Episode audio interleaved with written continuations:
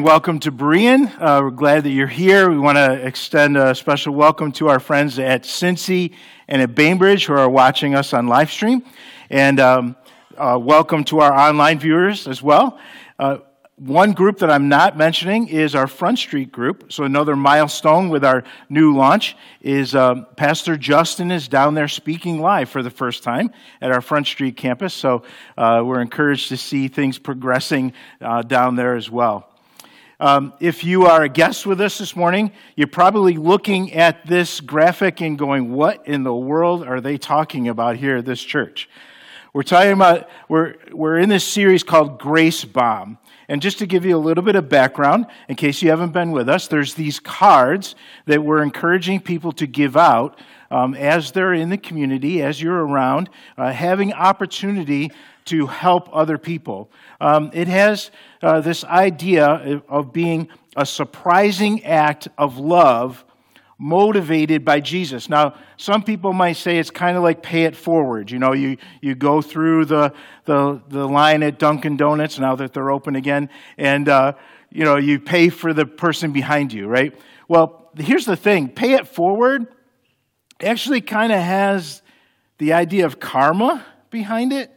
It has this idea that, you know, if you do something good, it'll come back to you. All right, Grace Bomb is a biblical idea that's saying, okay, we want to reach out and help other people. We want to do things uh, to help people that are in need, encourage people that are down, to be able to seize opportunities to help those around us, and doing it because we're motivated by Jesus. We want to have an opportunity to bless them and perhaps even as a result of that, be able to share our faith with them at some point. So that's, that's the idea behind Grace Bomb. And as we um, talk through this, just want to remind you uh, Patrick Linnell, who spoke here a couple weeks ago, the author of the book, told us that there's three phases to this there's load, listen, and let her go.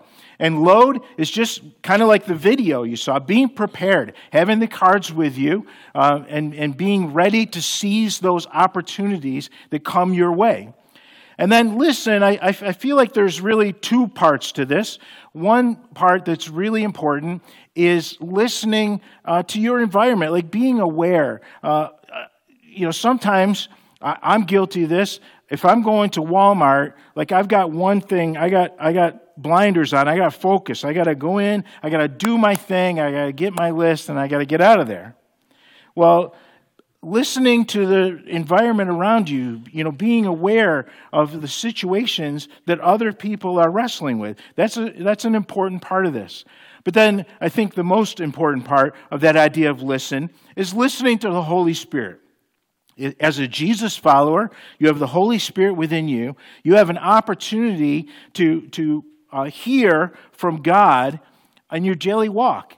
And if you're in the Word, if you're praying on a regular basis, if you're communicating with God on a regular basis, it's through the Holy Spirit that He communicates to you. And, and the, the Holy Spirit will prompt you when those opportunities arise. Now, the challenge is are you listening? Right?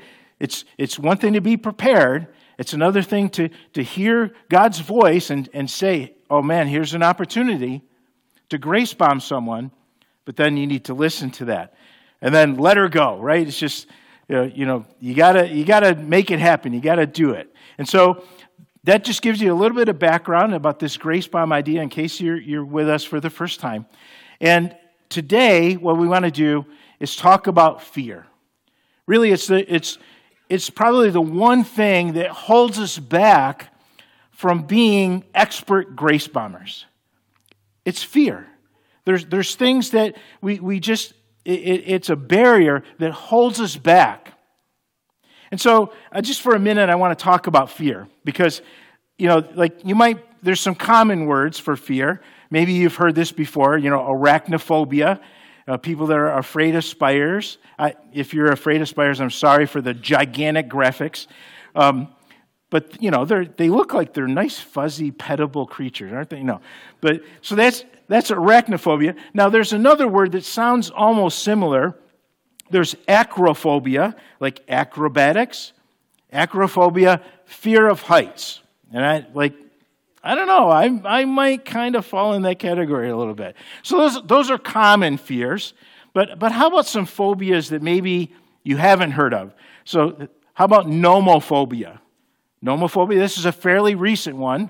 Nomophobia is fear of being without your mobile phone. yeah, I'm definitely in that category. Or how about this one? Xanthophobia. Xanthophobia? Fear of the color yellow. Listen, people have some weird phobias. But then here's my favorite one. You ready for this one? Hippopotamus, whatever phobia. It is fittingly the fear of long words. We, we've got a lot of weird fears, a lot of weird phobias, but when it comes to this kind of fear, we're talking about how do we handle the fear that's preventing us from blessing people around us. And so let's look at this biblically. If you would join me in Matthew chapter 14. Matthew 14 uh, is page 784 in the chair Bibles. Uh, those are there for you as a gift. If you need a Bible, please take that home. Uh, if you need a Bible in a different translation, th- those are there for you to take with you. I'll be reading from the New Living Translation uh, to follow along to match with the chair Bible. So if you're doing electronically, a couple clicks away uh, will get you to the New Living Translation as well. So, Matthew chapter 14, you're going to see that we're jumping in the middle of the story.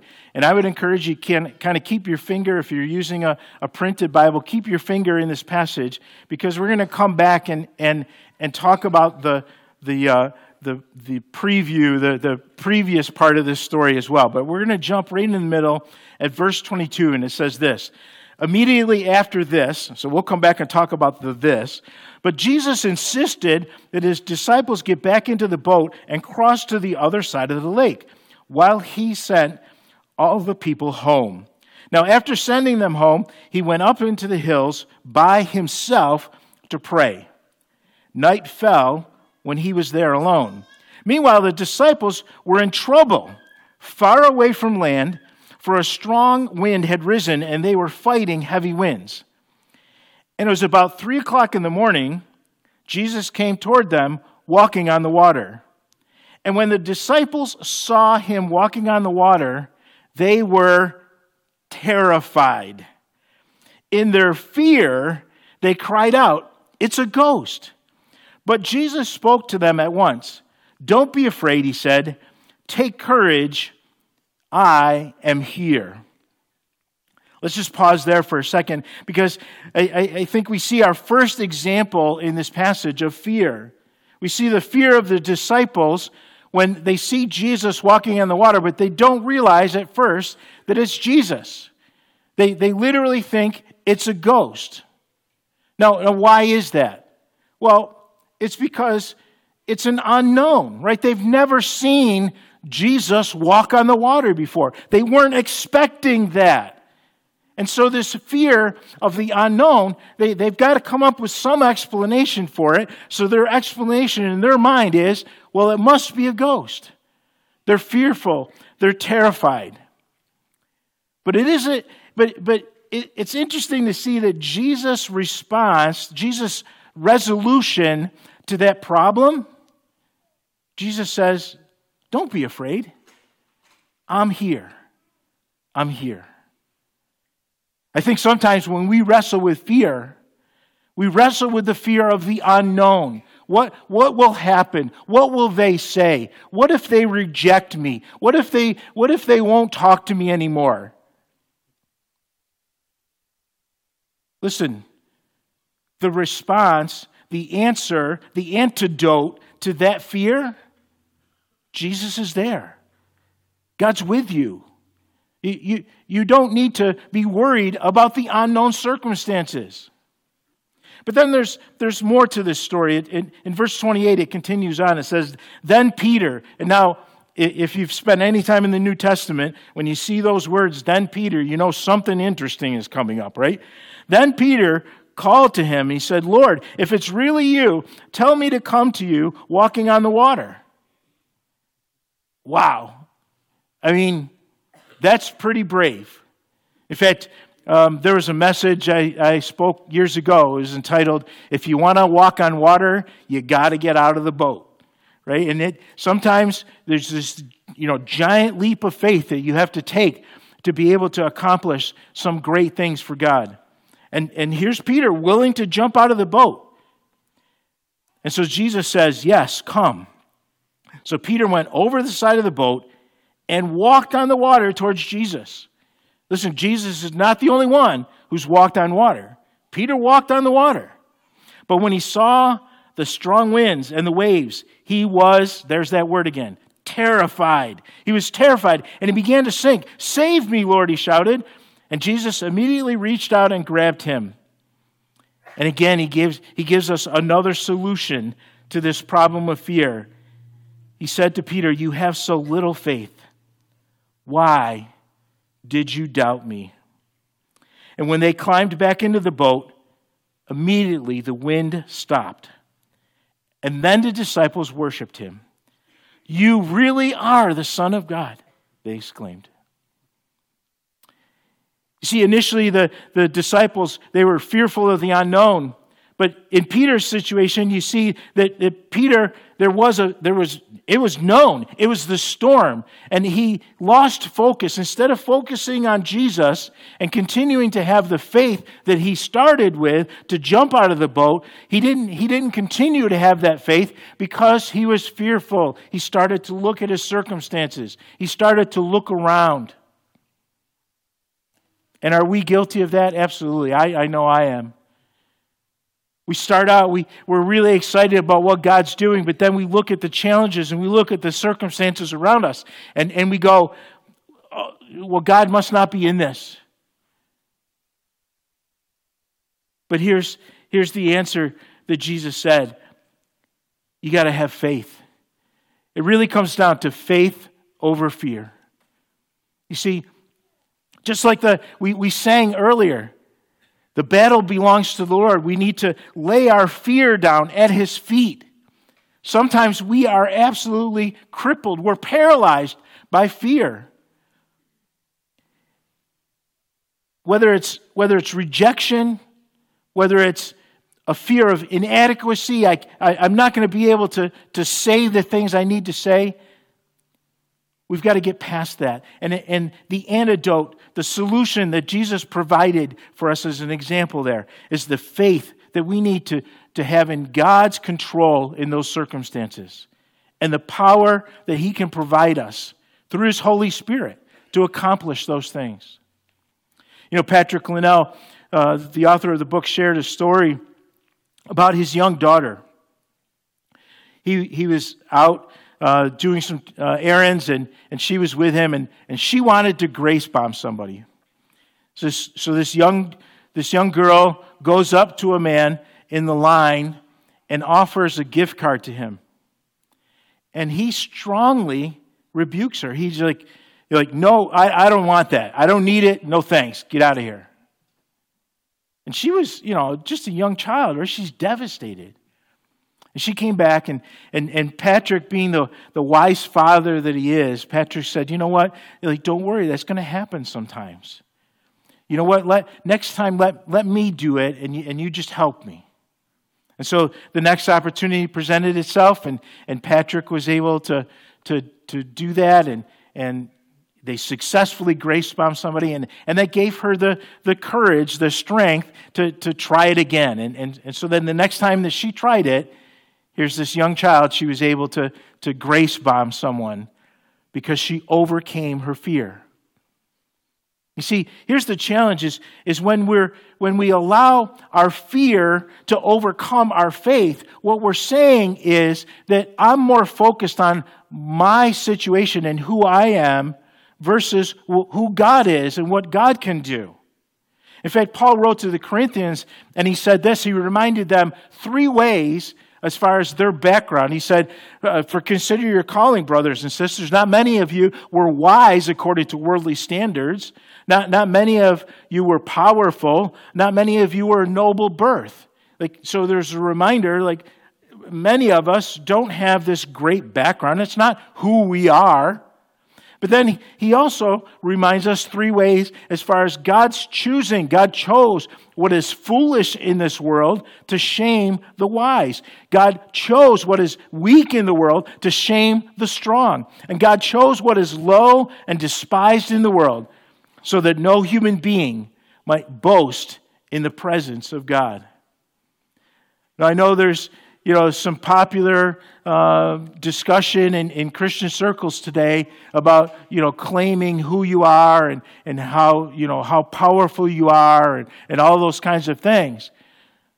Listen, Paul's reminding us, you know, we're, we're the weak that God's using.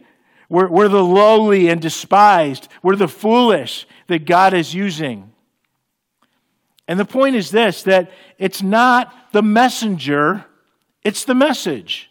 We talk about this in 201 Share that it, it's we sometimes we put pressure on ourselves and, and put expectations on ourselves as if the, the, the response that people have to the good news of Jesus Christ is, is solely based on, on how effective we are in sharing it. And that is so self centered. And that is so unbiblical because we are simply the vessel. We are simply the tool which God uses to bless people and to share the good news with people. So we need to get over our fear because it's not about us. And, and Paul continued with the second Corinthians, he, he, he shared this. He said that God is able to make all grace abound to you in fact, you know, we throw this word grace around a lot just to make sure that everybody understands. Like, grace is undeserved favor. In fact, sometimes people get it confused with the word mercy, which is not getting what we do deserve. In other words, we deserve punishment. We deserve, we deserve uh, chastisement. We, we deserve death for our sin. But God's mercy provided a way for us. And grace, grace is giving things that are undeserved. We have, reserved, we have received undeserved favor from God. And because that he has given undeserved favor to us, and he's given us sufficiency in all things at all times, you have everything you need to be able to grace bomb others, to be able to share your faith with others, that you can abound in every good work. You can have great success in good works, not because of your own strength, but because of the grace that God has given you. And then I think Peter says it the same basic idea. It's by his divine power, God has given us everything we need for living a godly life. You see, it's not about us. It's not about our abilities or our strengths or our wisdom. It's about being willing and obedient and allowing God to work through us to bless people around us. Really, the way I can summarize it is just this fear cripples, but God empowers. We, we let fear hold us back, whether it's the fear of the unknown, of how people are going to respond, or, or we're fearful of the storm, like, like, the, like uh, Peter was as he was walking on the water. You see, both of those are inward focused. But if we're outward focused and we see that, that God empowers us to bless other people, it's not relying on our strength, then we can have faith over fear. Now, I reminded you that we're going to jump back into Matthew chapter 14. And if you would go back there, Matthew chapter 14, we're going to, tell, we're going to look at a little bit of the story beforehand. So in Matthew chapter 14,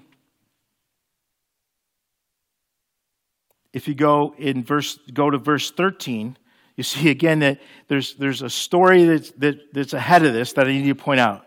So if you go back to verse 1, you see the story of John the Baptist and being beheaded. And and here's this person that Jesus had had interaction with. And he was the forerunner. He was the one that pointed to Jesus as the Messiah. But he was beheaded. And so, as, as soon as Jesus heard that news. That's what it's talking about in verse 13. Jesus left in a boat to, to a remote area to be alone. Listen, Jesus grieved just like we grieve. And he wanted some alone time. He wanted some time to pray and, and commune with God the Father. But the crowds heard where he was headed and followed on foot from many towns. Verse 14 Jesus saw the huge crowd as he stepped from the boat, and he had compassion on them and healed their sick. Now, listen, if that passage was Rick headed out to a remote area and the crowds came and wanted to hear Rick, I guarantee you, Rick's response would say, I got to have some me time. I need to go grieve. I need to, I need to go alone. You guys will be here when I get back. But that wasn't Jesus' response, right? Jesus looked at the crowd and he had compassion on them. Even though he was grieving, even though he needed some time alone with God, the, the moment of opportunity presented itself. And then Jesus did an amazing grace bomb because he healed their sick. Jesus saw the crowd, he had compassion, and then he did something about it. But it doesn't stop there. In verse 15, it says, That evening the disciples came to him and said, This is a remote place and it's already getting late. Send the crowds away so that they can go to the villages and buy food for themselves. But Jesus said, That isn't necessary. You feed them. I love that. But there's a response in verse 17. But Jesus, there's no Chick fil A anywhere around. Well, I mean, that's what my translation says. But we only have five loaves of bread and two fish. Like, what are we supposed to do? And Jesus said, Well, bring them here. And then he told the people to sit down on the grass, and Jesus took the five loaves and the two fish, looked up towards heaven, and blessed them. Then, breaking the loaves into pieces, he gave the disciples, he gave the bread to the disciples who distributed it to the people. And they ate all as much as they wanted. It was buffet time. And afterwards, even after everybody ate as much as they wanted, the disciples picked up 12 baskets of leftovers. About 5,000 men were fed that day, in addition to all the women and children. You see, God God, through the, the work of Jesus, having compassion on those people, even though he was at a difficult point, a difficult time, he not only addressed their medical needs, but he addressed their hunger, he addressed their physical needs. And I think there's an important principle here that we need to understand. As Jesus met their physical needs before he met their spiritual needs. And I think sometimes we might be guilty of trying to give the gospel to people before we are aware of and before we try to address their needs. Now, listen, 50 years ago, I probably would be considered a heretic by preaching this because it would be classified as the social gospel. But I think the example here is crystal clear. Jesus met their physical needs before he met their spiritual needs. You see, often we need to earn the privilege of sharing the good news of Jesus Christ. And that is really at the core of what we're talking about with this whole concept of grace bombing is blessing people, helping people in need, and using that as an opportunity then to create open doors to then share our faith. And I think the example that we see here in the compassion of Jesus in this situation is not only is there an ability to have faith over fear, but also there's power and strength in the fact that we can have love over fear. In fact, the, there, there are so many verses that we could reference to this, but here, here's the extreme. Like this passage, when Jesus was talking, he didn't say, Love your friends, love your family, love your neighbors that are good to you. He said, Love your enemies. Love the people that are, that are persecuting you, that are complaining about you, that, that give you a hard time. Those are the people that you need to love. Like the standard is way up here love your enemies, lend to them without expecting to be repaid. Now, that doesn't sound like a loan to me. That sounds like a, a gift, right? And then give that to your enemies. Lend to them without expecting to be repaid. And then your reward from heaven will be very great, and you will truly be acting as children of the Most High if we are to act as children of the Most High, and we are to have the, the kind of uh, agape love, the kind of God given love, it's, it's to people that are very different from ourselves, people that, that might oppose us, people that we are, are challenged to be around.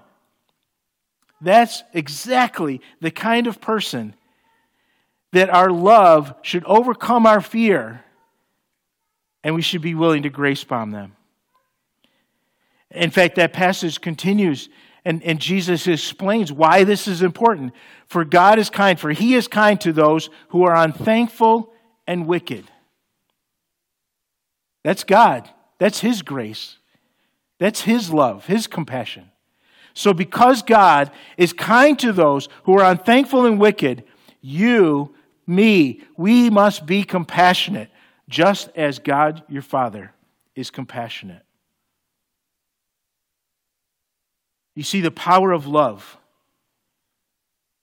helps us to overcome our inward focus, our, our fears, our fear of rejection, those things that are holding us back, the, the fear that paralyzes us from being a blessing to those around us. See, I think it goes back to this idea that fear cripples, but God empowers. It is, is faith in what God can do, it's faith in the, the power that God can work through us, and it is God's love, that the supernatural love to be able to love enemies. It's those things that empower us to overcome our fear and to bless those around us. You know, I started talking about different fears, and I just want to come back to this one fear of heights. I don't know if you've ever been in Manhattan, but these downtown Manhattan, there's a lot of tall buildings. But I want to I want to give an illustration that hopefully will drive home this point of love over fear. Imagine being on one of those buildings, being way up, and you see a small child out on the ledge on the building across from you. It's a desperate situation. It's a life and death situation. That, that child is in danger. And guess what? There happens to be a plank. Maybe a construction crew left it behind. But there's a plank that actually connects the two buildings. And as you see that child on that ledge across from you, in danger, I don't know about you. I'm calling the police. I'm calling 911. I, I want to get the professionals there. I want to get the people that have got the right equipment there. Now, maybe some of you are wired differently. Maybe some of you are, are first responders at heart. Maybe you're the kind of person that runs into the fire when everybody else is running out. And, and praise God for people that are wired that way. But that's not most of us, right? We would see that child we would have concern for them. But our fear, our fear of heights, would hold us back. But let me just change one element of that story. That's not just any child, that's your child. That's your child or your grandchild. Does that change your thinking a little bit? Are you maybe willing to overcome your fear? Does your, does your love overcome your fear? And you're willing to step out on that plank? You see, that's the difference. As we see people around us that are in need, people around us that need Jesus Christ, are we willing to allow God's compassion and love to overcome our self centered, inward focused fear? You see, then, then we'll be able to grace bomb people. We'll be able to bless people. We'll be able to have opportunities to share our faith. When we focus on what God can do in us and through us, not what we can accomplish for Him. Faith over fear, love over fear. Let's grace bomb people. Would you close your eyes and bow your heads? I just wanted for a moment just give this opportunity. There are there might be someone listening online, there might be someone at our other campuses, there, there might be some people here that have never made that decision to follow Jesus. And a lot of what we're talking about, the grace that God has given, the mercy that God has given through his son Jesus Christ. He sent his son to die on the cross to, to defeat sin, and he rose again the third day to defeat death. And He did that for you. And so, if you've never made that decision to put your trust in Jesus, I want to encourage you today is the day. You can do that today. And if there are things that you are unclear about, I'm sure there's many people here, including myself, that would love to chat with you and show you from God's Word what it means to be a Jesus follower. But for many of you, this, this message is about acting on something that God has already done for you. You've received grace, you, you have received mercy. And God says, You know what? I've left you here for a purpose. You know, God could have very easily taken you, as soon as you put your faith and trust in Him, He could have taken you to heaven. He left, he, he left you here for a reason. He left you to be his hands and feet, and to extend grace and mercy to others around you as a means of pointing people to him, as a, as a means of pointing people to Jesus Christ. Let's overcome our fears and let's focus on what God wants to accomplish through us. Let's pray. Our gracious God, We are just, we are so thankful for what you have done for us through your Son, Jesus Christ. God, help us not to keep it to ourselves. You have blessed us in so many different ways. Help us to be a blessing to those around us. Help us to meet physical needs. Help us to meet emotional needs of, of people around us. And God, may you use those opportunities then for, to allow us to be able to share the good news of Jesus Christ with them. God, we just thank you for the opportunity to come together and to worship together and to be challenged and encouraged by your word. May we all leave here today a little different, having spent time in your word. And God, we, we just want to respond to you in song now. We want to worship you in song and reflect on what you've, you've showed us today from your word. God, we want to worship you and honor you. And we do all these things in Jesus' name. Amen.